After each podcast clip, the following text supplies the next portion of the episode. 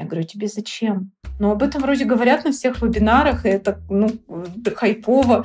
Я говорю, ну да, ну, какие-то сервисы, системы, технологии. Я говорю, ну, у тебя 100 человек, ты их можешь обойти, пообщаться, спросить, как дела, вот тебе и вовлеченность.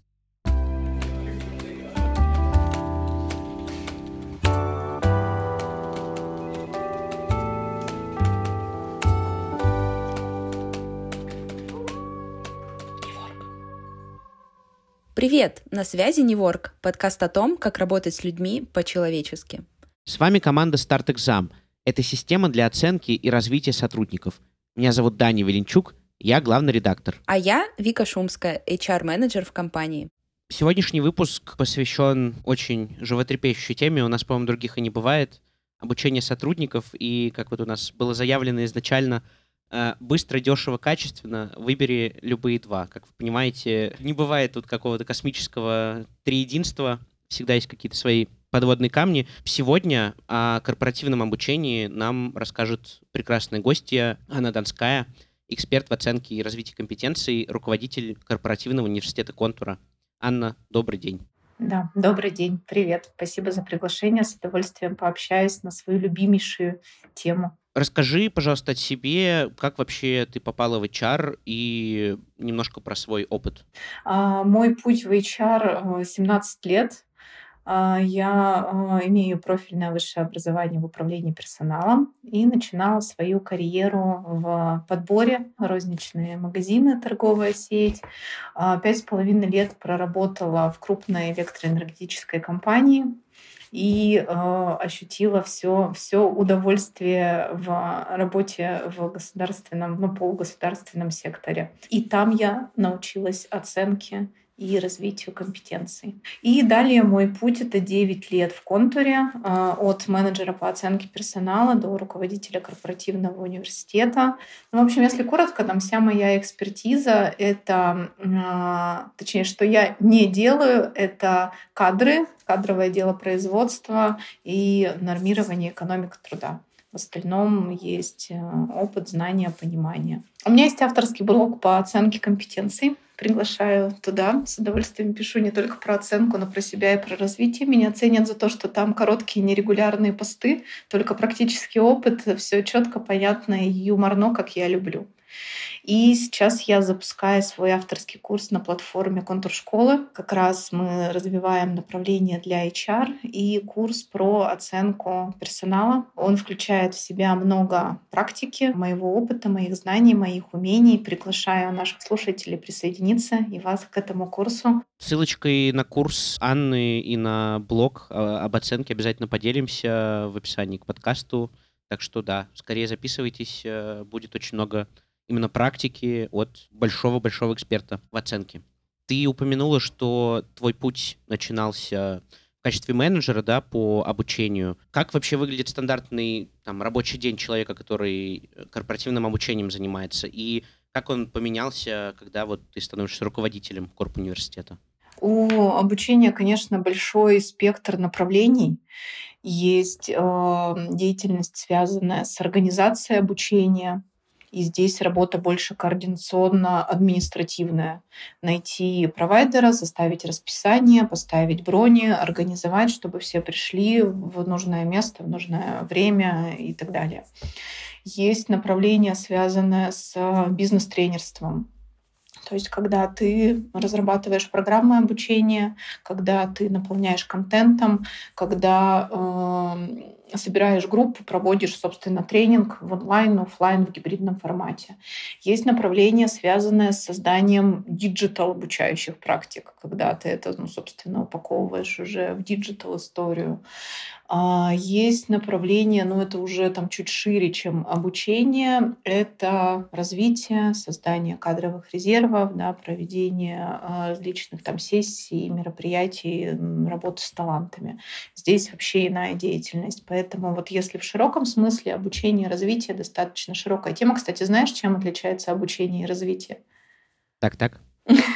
Обучение — это часть развития на самом деле. Развитие — это процесс перехода на новый уровень масштаба, зрелости, мышления.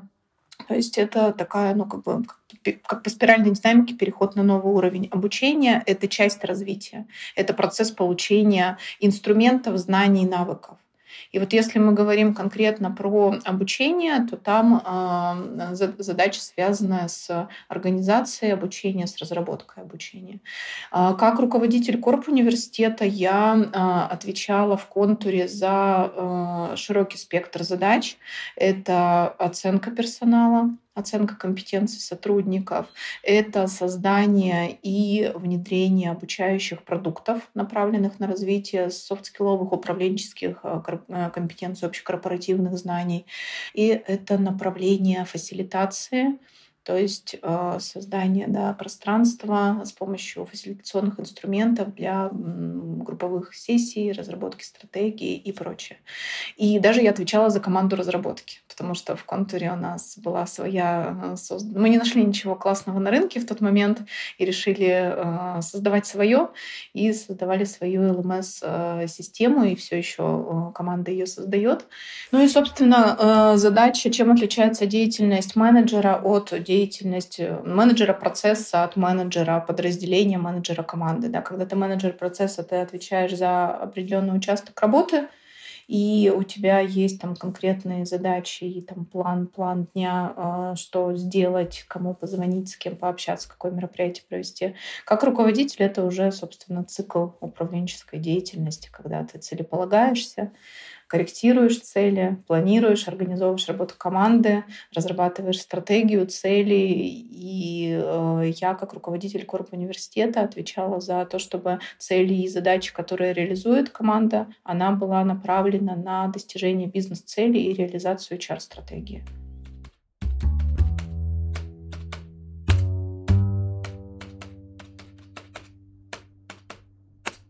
Ты на самом деле так э, плавно подвела к нашей ключевой теме. А я все-таки хочу начать, в принципе, с обучения корпоративного обучения сотрудников. Вот это все-таки красивые слова или действительно необходимая вещь? И если необходимая, то почему? А, это красивая формулировка, за которой э, скрывается много подводных камней. Обучение необходимо э, не всегда. Обучение необходимо не всем компаниям. Необходимо тогда, когда компания уже прошла ну, некоторый такой период стартапа, и выходит на уровень там, ну, более стабильной работы, да, когда в команде уже там, больше 10 или даже там, 50 человек, когда необходимо там, а, передавать опыт, передавать знания, передавать конкретные навыки и инструменты, когда есть потребность а, формировать какие-то единые подходы и практики работы, когда есть потребность а, становиться лучше, чем мы были вчера, не просто рвать рынок, разрабатывать новый продукт, э, проверять гипотезы, а когда а, есть э, задача качественного изменения тогда, если говорить вот о смыслах, тогда есть потребность в корпоративном обучении. И чем э, больше компания, тем больше эта потребность. Потому что обучение — это не просто обучение, это в том числе инструмент коммуникации с сотрудниками. И через обучение мы закладываем нужные смыслы, нужные ценности, нужные технологии, которые важны и нужны конкретно вот для, нашей, для наших людей. Когда простое обучение, которое выстроено в компании, превращается в идею корпоративного университета? Потому что лично для меня университет звучит как что-то прям такое очень глобальное, большое. Когда вот этот переходный момент наступает? Угу, большой фундаментальный, на самом деле, да. И действительно есть отличие отдела обучения или учебного центра от корпоративного университета. А, отдел обучения или учебный центр, или там условно это можно назвать там корпоративный университет 1.0, его задача это давать сотрудникам знания и навыки, учить профессии, давать нужные инструменты в нужный момент времени, нужные технологии. Следующий этап и вот это вот скорее отдел обучения, учебный центр. Это не зависит от масштаба компании. Это может не зависеть от сферы деятельности компании. То есть если у нас цель и задача в обучении — это давать навыки инструменты, необходимые для решения производственных рабочих задач, это там, учебный центр или отдел обучения. Следующий э, уровень развития — это э, подразделение, которое расширяет свою экспертизу и включает туда компетенции, связанные с развитием навыков и компетенций сотрудников. Сюда, здесь появляются такие вещи, как кадровые резервы, работа с талантами, а, какие-то карьерные консультации, оценка для развития сотрудников, да, не для там, аттестации или проверки соответствия должности, а для того, чтобы понять, куда расти и развивать. То есть когда к обучению и пристраивается функция развития, это уже вот, ну, больше похоже на э, корпоративный университет. Следующий э, уровень корпоративного университета, корпоративный университет 3.0, это когда э, корпоративный университет э, наравне с бизнесом разрабатывает стратегию компании, внедряет менеджерские практики, инструменты, технологии. В рамках этого развития корпоративный университет может брать с собой функции из предыдущего этапа, либо он может как бы отстраиваться и позиционироваться. И, например, в компании появляются отделы обучения, которые учат профессии, и корпоративный университет, который занимается развитием сотрудников в карьере и э, развитием компании за счет э, работы с топ-менеджерами. Наверное, еще какая-то маркетинговая да, функция, пиар-функция появляется в какой-то момент. Если вот начинается работа на ну, извне, да, на привлечение, может быть, э, к бренду компании, к бренду корп университета людей. Да, точно. Здесь очень важный да, момент про то, что ну, есть, мы знаем много крупных компаний, у кого корпоративный университет работает в том числе и вовне. И научившись э, там, учить и развивать своих, э, отдают свою экспертизу в отрасль, в бизнес и э, обучают других. Это, безусловно, большой там, плюс с точки зрения бренда работодателя, маркетинга, немножечко само, самоокупаемости и возможности там корп университету как-то расширяться и развиваться за счет этого. У нас был такой вопрос записан, мол, корп университет, получается, могут позволить себе только крупнейшие компании. Но из э, того, что ты говоришь, в целом тут вопрос скорее, видимо, не про позволить, а про то, что, в принципе, компании нужно дорасти до того, чтобы корп университет появился. Это не какая-то блажь, но это реально какой-то институт, да, который начинает решать какие-то новые бизнес-задачи, которые просто другие э, там команды, отделы не могут настолько эффективно решить. Да, абсолютно верно. И э, ну просто в, там, в какой-то момент корп университет не нужен. Да, это лишняя субстанция. Дело не в том, что он какой-то супер дорогой. На самом деле нет. Э, здесь вопрос именно в стадии развития компании и потребности бизнеса в этих функциях. И, как правило, когда компания становится крупной компанией, корпорацией, появляется потребность в карьерных треках, в кадровых резервах, в работе с талантами, появляется на это ну, необходимость, ресурсы, время, а, становится больше людей, больше процессов, и эти, эти процессы должны быть управляемые. В небольшой компании, там даже 500 тысяч человек, ну, там по-другому строится бизнес, по-другому строится работа с людьми, и а, эти модные практики, они, они могут не работать. Я вот всегда за то, чтобы модно то, что подходит вам, да, а, брать в работу то, что а, актуально для вашей компании, для вашей специфики бизнеса. И у меня как-то была э, там встреча с, с одной коллегой, которая консультировалась, э, э, как выстраивать работу с персоналом в небольшой компании, там до 100 человек, и мы обсуждали необходимость управления вовлеченностью и работы вовлеченностью. Я говорю, тебе зачем? Но об этом вроде говорят на всех вебинарах, и это ну, хайпово.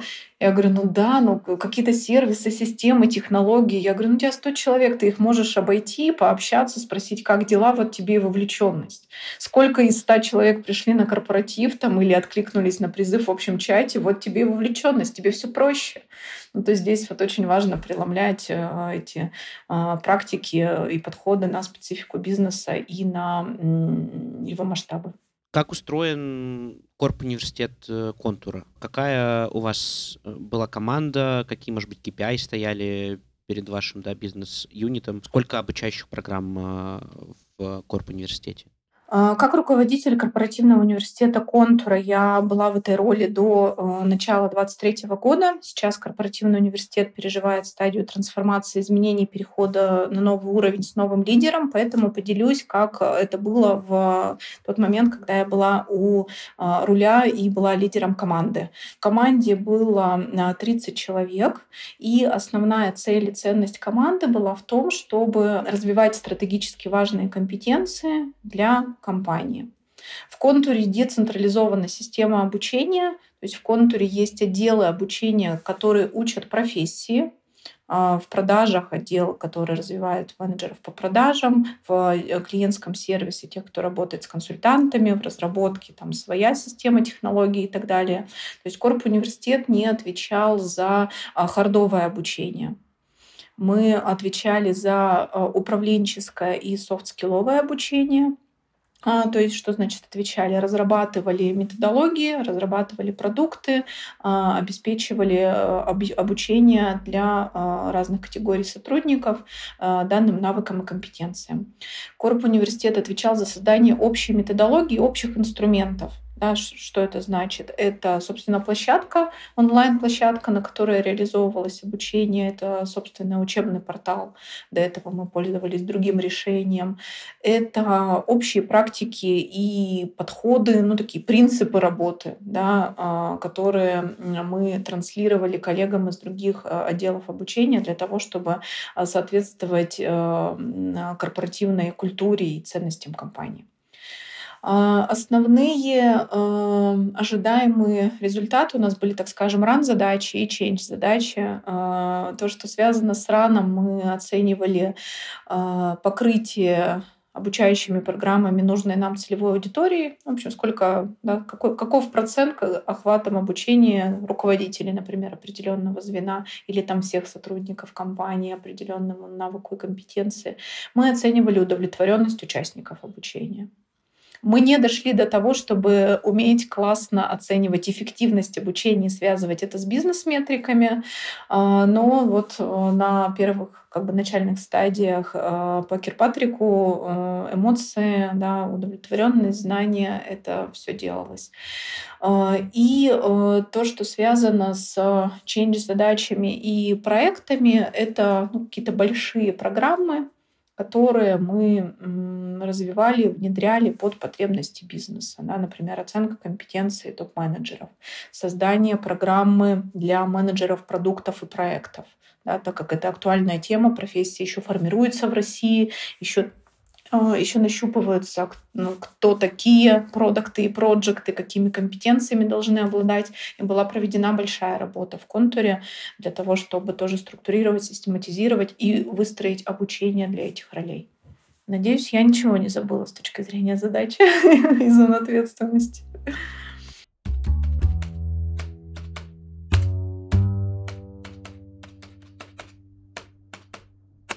Давайте поговорим про систему выстраивания обучения.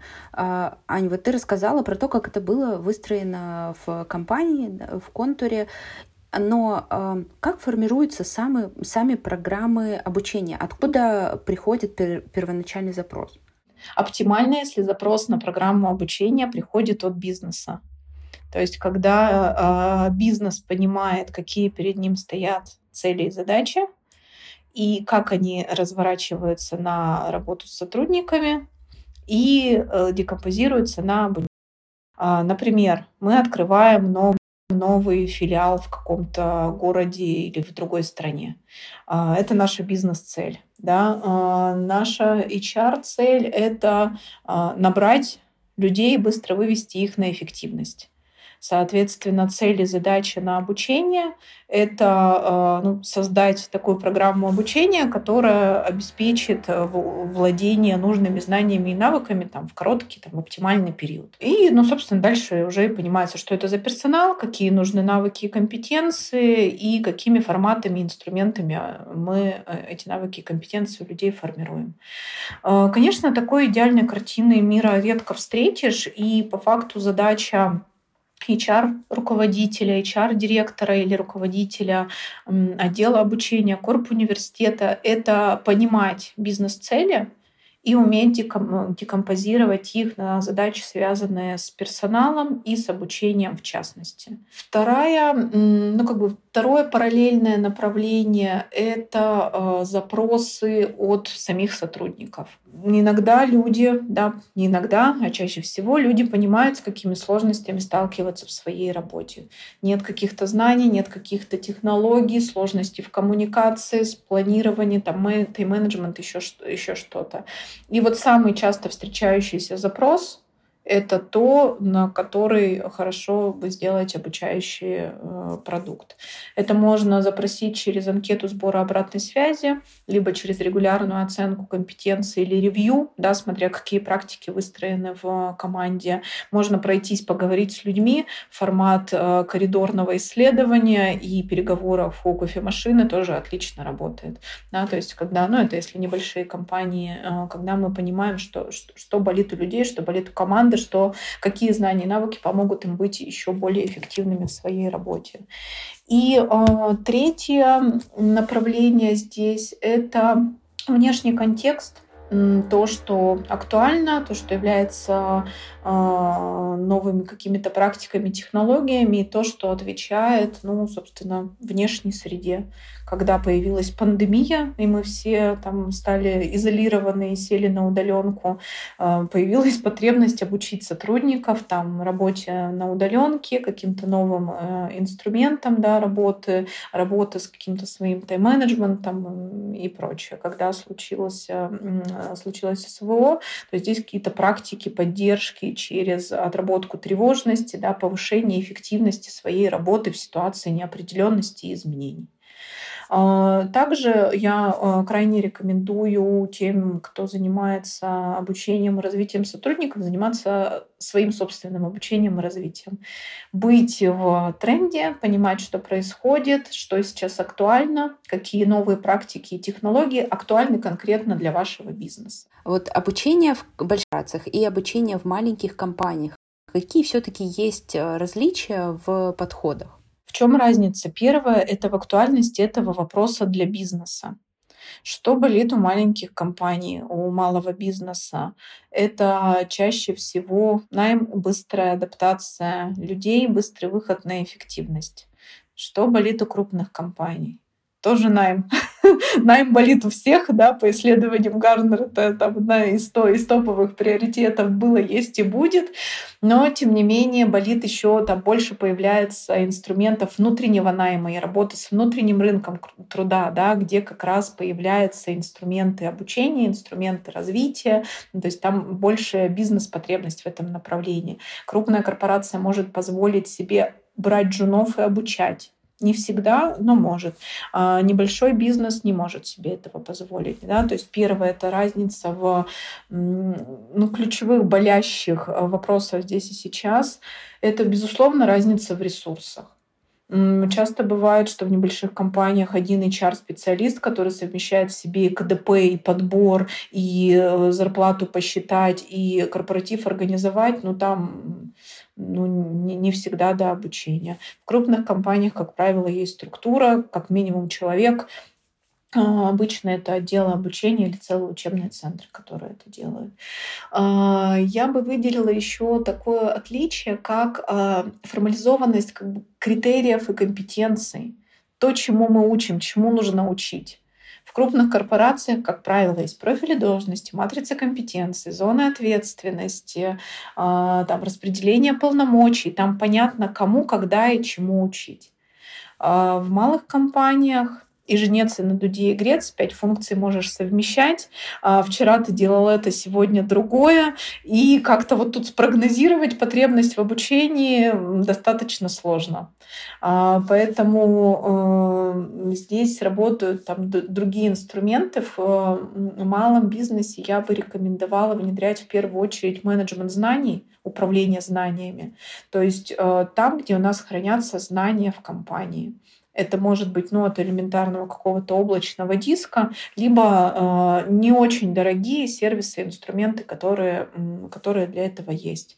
И э, менеджмент знаний — это, собственно, инструкции, правила работы, какие-то роуд-мэпы, да, как человек там на должности совершает свои действия, потому что часто бывает, что э, в компании уходит человек, и за ним уходит вообще вся экспертиза. Важно выстроить так э, обучение, да, и вот эту часть обучения, связанную с менеджментом знаний, чтобы эту экспертизу и этот опыт уметь сохранять и потом передавать новому сотруднику.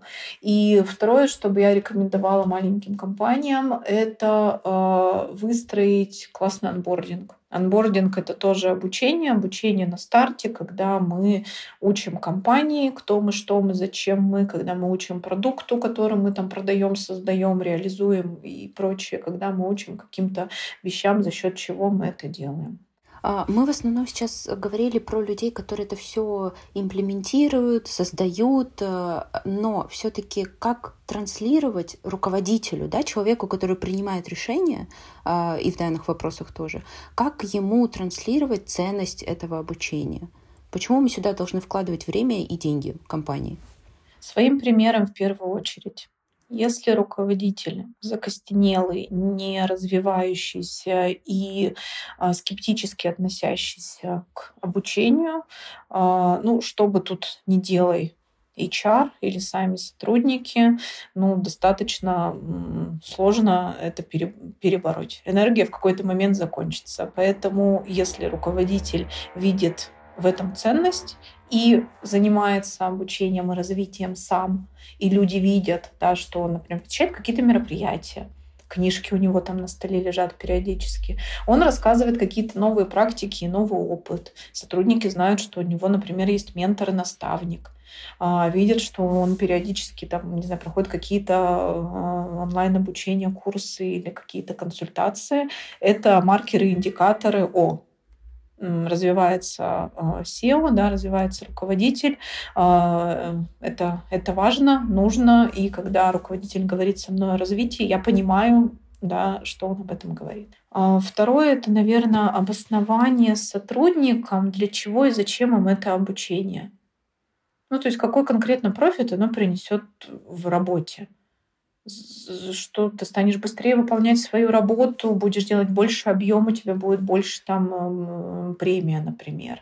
Ты быстрее сможешь э, обрабатывать, там, не знаю, заявки клиентов, у тебя будет выше э, индекс удовлетворенности, это там тоже на что-то повлияет. Ну, то есть связка, как э, новые знания, навыки, опыт помогают э, решать рабочие бизнес-задачи и быстрее, лучше, качественнее достигать результата. И третье — это выделять время, в том числе и рабочее время для э, обучения и развития сотрудников.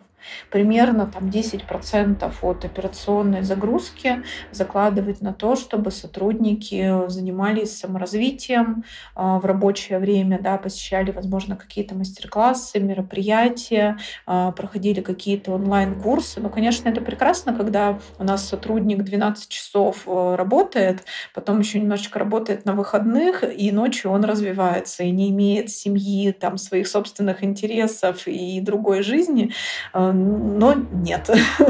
А, и если руководитель хочет, чтобы обучение было в компании не тягостью и не бременем, а полезным и эффективным инструментом, то давать сотрудникам возможность э, заниматься обучением в рабочее время. Это такая же рабочая задача а, сотрудника развивать свою экспертизу, повышать свой уровень навыков и знаний. У нас как раз э, мы перед выпуском просили наших коллег э, задать насущные вопросы про обучение.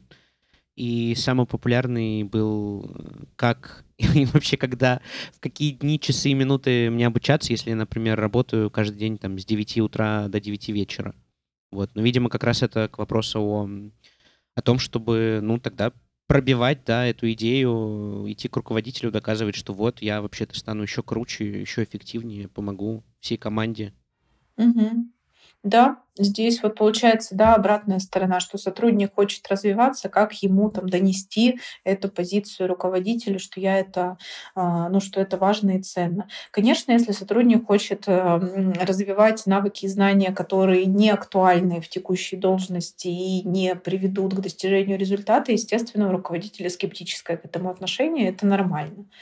И э, важно показать на результатах, о том, что, слушай, смотри, мои вот результаты там за период выросли, это потому что я там-то обучилась, такой-то инструмент освоила, смогла быстрее, качественнее, круче выполнять свою работу. Позволь мне выделять час своего рабочего времени в день там, или э, там, два часа в неделю, чтобы там, тратить на такие-то, такие-то вещи. И на языке результатов это значительно проще и быстрее реализуется, чем вот на языке эмоций и э, каких-то таких возмущений. Нас наверняка будут слушать в том числе собственники, ну, там, небольших компаний, которые, э, возможно, уже на первой части нашего подкаста, когда ты рассказывал про то, как выстраивать систему, про то, как устроен корп университет, подумали, о боже, нет. да, точно не мое, да.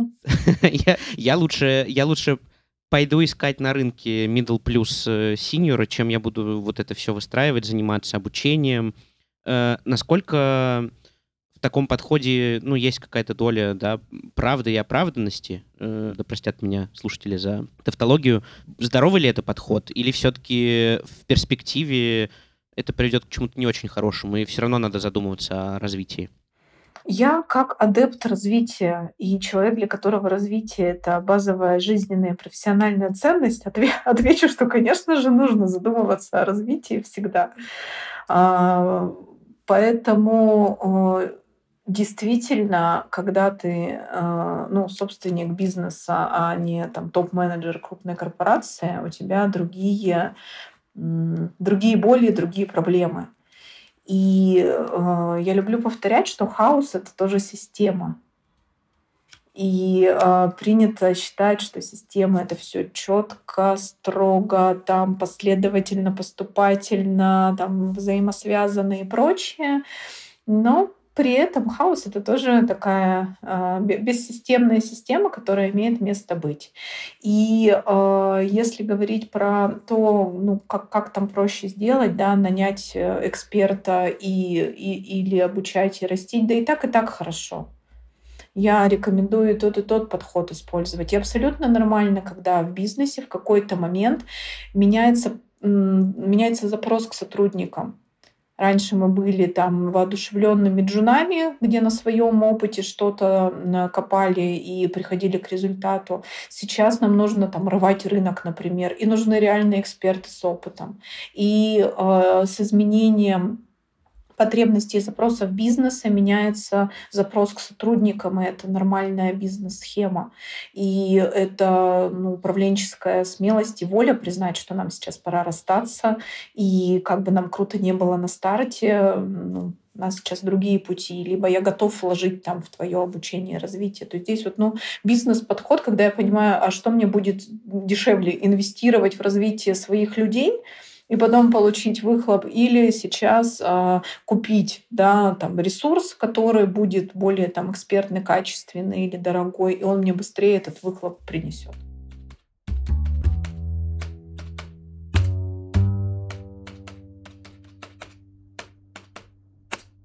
Ань, а какие методы обучения тебе нравятся больше всего? Какие ты чаще всего используешь в своей работе? И какие, может быть, на твой взгляд, самые эффективные? Я делю методы развития на традиционные и не так часто используемые. Традиционные, которые я применяю, это чтение бизнес-литературы, нонфикшн, это изучение а, курсов, посещение тренингов, вебинаров, конференций, то, что дает мне новую информацию, обогащает опытом. Э, также это а, обучение на собственном опыте, когда я просто беру и делаю. Из э, нетрадиционных и не так часто, так скажем, используемых инструментов я рекомендую использовать бизнес-нетворкинг. Бизнес-нетворкинг — это наука налаживания деловых коммуникаций, которые потом э, влияют на твою работу, на повышение твоей экспертности. Например, через теорию шести рукопожатий можно найти специалиста практически в любой сфере и задать ему нужный вопрос. И мой недавний пример, мне нужно обновить организационную структуру в компании, выстроить а, организационный дизайн — у меня нет этого навыка, а, у меня мало знаний в этой теме. Я могу пойти учиться на курс, но это будет долго, и я выбираю способ найти эксперта в этой теме, который мне передаст свой опыт. И кидаю клич, мне нужна такая информация, есть ли у кого-то кто-то, и обязательно кто-то находится. А, час беседы, пять исписанных страниц, и в голове четкий алгоритм и понимание, что мне нужно сделать. А, следующий инструмент, который я рекомендую, это сбор обратной связи. Причем не в формате «дай мне обратную связь» или расскажи, какие у меня сильные стороны зоны роста, это, как правило, вводит коллегу в ступор и непонимание, что ответить. Я рекомендую задавать три простых вопроса. Первый вопрос, что мне продолжать делать? Второй вопрос, что мне перестать делать? И третий вопрос, что мне начать делать? Четкие, понятные вопросы в переписке, в живом общении. Можно запустить анкету. И э, понятно и отвечаемому, и тому, кто э, дает э, обратную связь, как с этим можно работать. А следующий инструмент, который я рекомендую, это работа с ментором. Чем отличается ментор от наставника? Наставник — это тот человек, который говорит, э, что делать, как делать и куда пойти, чтобы это сделать. Наставник нам нужен, когда мы джуны в какой-то теме, когда у нас нет знаний, нет алгоритмов, мы вообще, ну, как слепые котята, дезориентированы. Ментор, он э, дает направление для размышления, почву, чтобы ты подумала, проанализировала и сама пришла к выводу, к решению. А, я прибегаю к менторам, когда мне а, хочется расширить свой контекст или а, повысить, вывести на новый уровень свои компетенции. Например, у меня на, на примете есть прекрасный мужчина, который системно мыслит, и мне нравится, как он, он мыслит. Я хочу мыслить так же, комплексно, целостно принимать решения. Я приглашаю его на чашку кофе и задаю вопрос. Слушай, а как ты это делаешь? Расскажи, поделись своим опытом.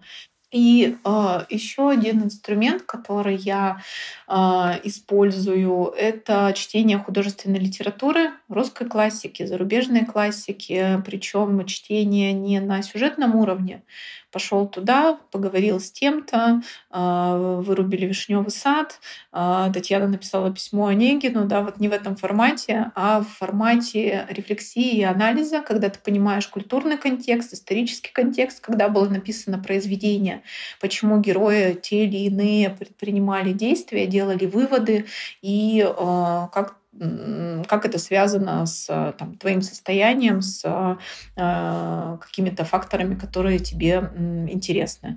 Например, мне очень отозвалась вот в бизнес Например, очень про бизнес-контекст повесть Гоголя «Шинель», там главный герой Акакий Акакевич Башмачников, который, э, которому необходима была новая шинель, его предыдущая износилась, до дыр было уже невозможно, и он копил деньги, экономил на всем для того, чтобы получить новую шинель. Э, он работал э, переписчиком, человек ксерокс, который от руки переписывает э, какие-то бумаги и информацию. Его руководитель, желая его замотивировать и поддержать в финансовом благосостоянии, предложил ему новую зону ответственности и новые интересные задачи. Не просто переписывать, а добавлять элементы творчества в работу, выписывать красивые буквы, а, переформулировать какие-то слова. И бедный Акакий Акакевич чуть не умер на этой работе, потому что он оказался не на своем месте, ему эта новая зона ответственности не была нужна от слова совсем, э, не было интереса в профессиональной деятельности, и ему было крайне тяжело, и Шинель не вызывала, собственно, такого удовольствия и воодушевления. И в итоге здесь и управленческий вывод, да, оценивать мотивацию, компетенции своих сотрудников и использовать их рационально там, где это нужно бизнесу и хочется им. И, собственно, самому сотруднику четко понимать и знать, что ты хочешь, и не брать на себя э, того, что тебя скорее профессионально убьет, нежели чем э, воодушевит. Слушай, э, очень классный, необычный пример. Я тоже задумалась над тем, чтобы перечитать там пару книжек э, русской классики, которые у меня лежат. Э, Все никак, как обычно, руки не дойдут.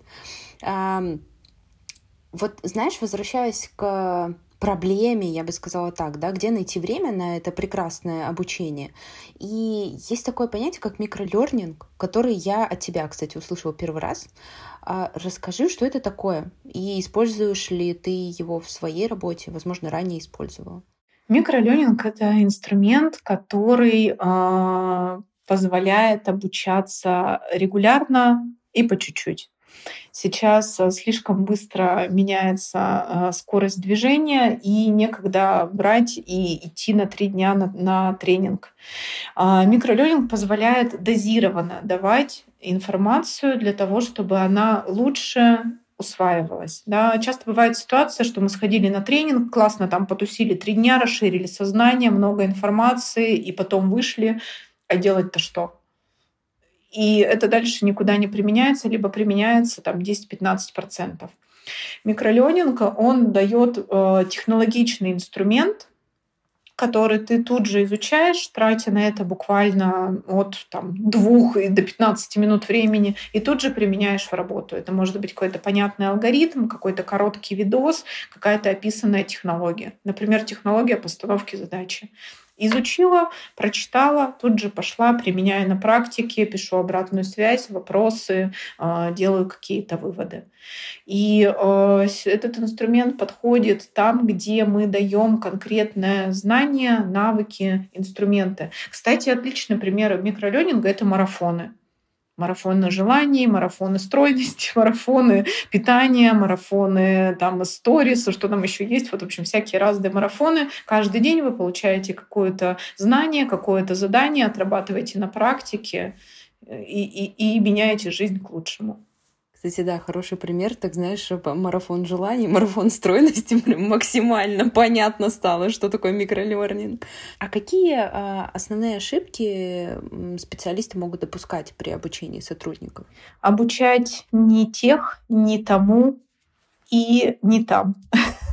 Это основные ошибки, когда мы э, учим не тем навыкам и компетенциям, которые актуальны нашему бизнесу на данный момент, когда мы учим у эксперта или тренера, который просто модный, у которого учатся все или которого нам порекомендовали, но по факту ни тема, ни а, там, ценности нам не подходят. Или когда мы учим не тех людей, кто, например, не замотивирован на обучение и развитие, у кого там, желание «не трогайте меня», эти инвестиции, они будут просто неоправданы и не окупятся.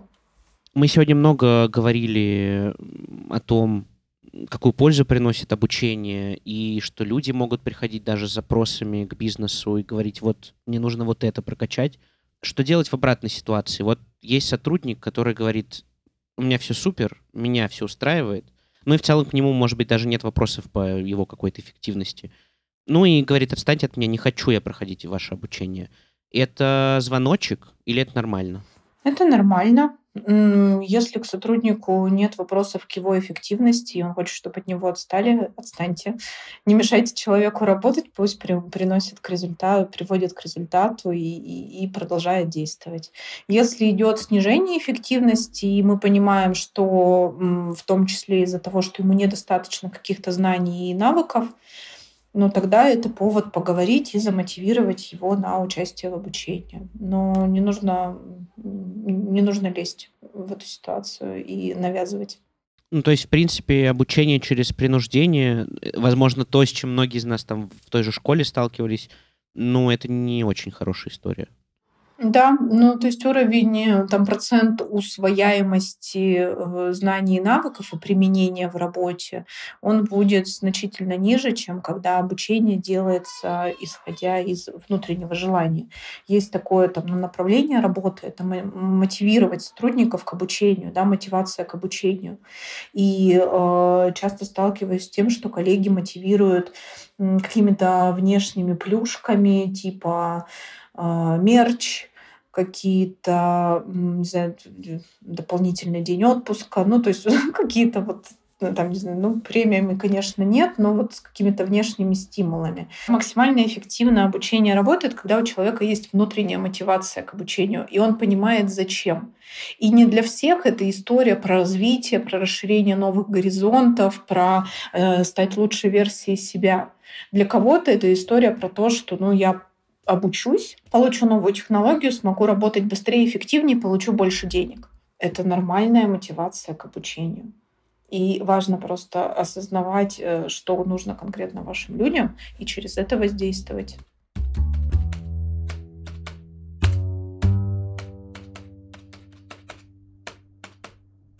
Будем переходить к последнему финальному блоку. Немножко поговорим про эффективность. Ты уже сегодня сказал о том, что ну, конкретно в Корп университете Контура вы не успели да, дойти до измерения эффективности обучения, но помимо эффективности есть какая-то непосредственная польза, да? Я думаю, что пользу так или иначе вы наблюдали. Вот расскажи, есть ли реальная польза от обучения сотрудников и как вообще это пощупать, понять, увидеть? Ну, э, самая такая часто используемая традиционная модель оценки эффективности обучения- это модель Кирпатрика, когда мы оцениваем обучение по четырем уровням.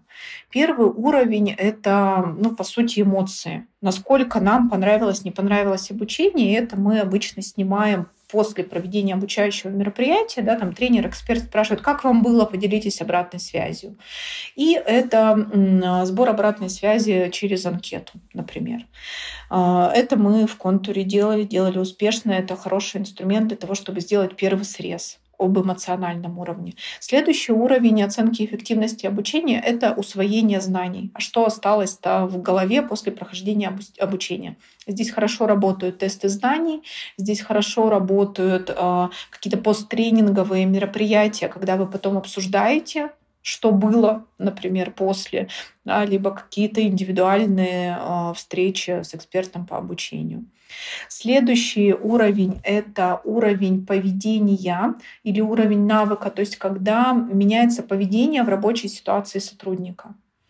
Это э, можно измерить с помощью обратной связи от руководителя, либо наставника, либо э, мы, например, делали там оценка компетенций до, оценка через период, через программы обучения, и э, либо сбор обратной связи от сотрудников, а руководителей до и, и после через период. Да? Но если это после, это не через три недели, а через, там, например, несколько месяцев, полгода, когда э, знания и навыки встраиваются, и они трансформируются в поведение.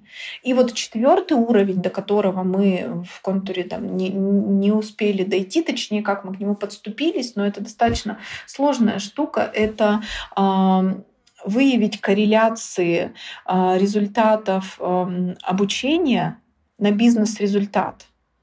Там, где есть бизнес-метрики, бизнес-показатели, это, конечно, проще сделать. Это, естественно, косвенное влияние, не напрямую. Обучили продажам, посмотрели, как у нас продажи через период.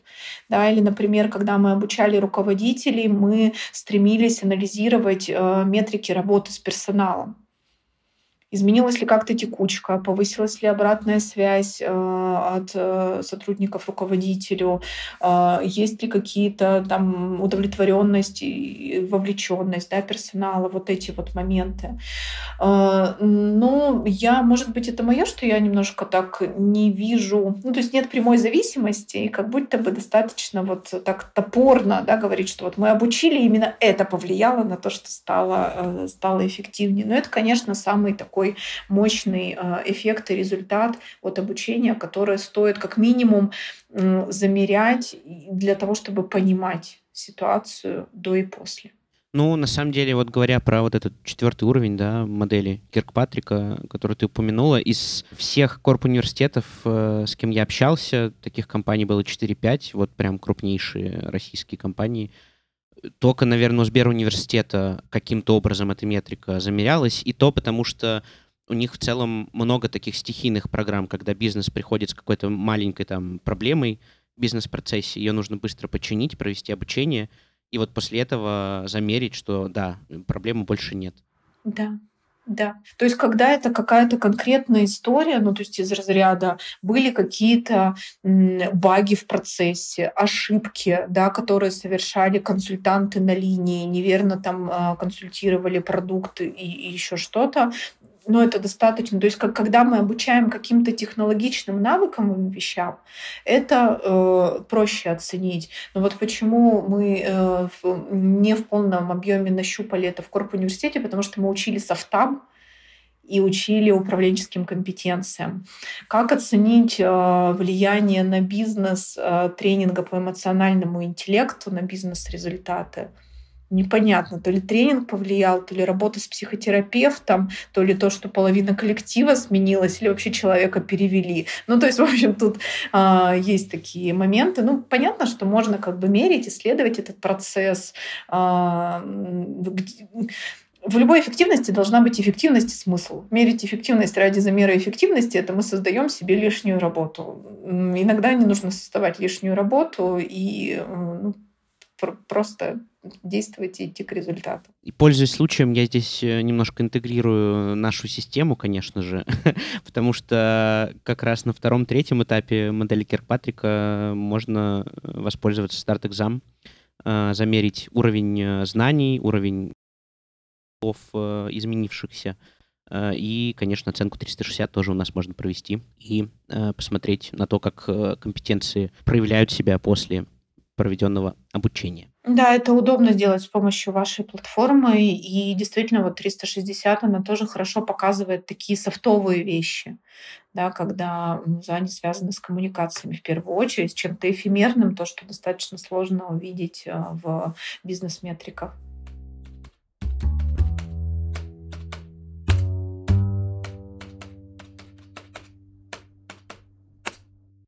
Так, ну что, и наш э, финальный коронный вопрос в нашем подкасте. Блиц? Не, у нас нет блиц, мы, не, мы пока не дуть. Но, тем не менее, наш финальный вопрос — как работать с людьми по-человечески? Быть человеком. Быть человеком и э, понимать, в чем смысл людей, с которыми ты работаешь. И из этого уже выстраивать взаимодействие.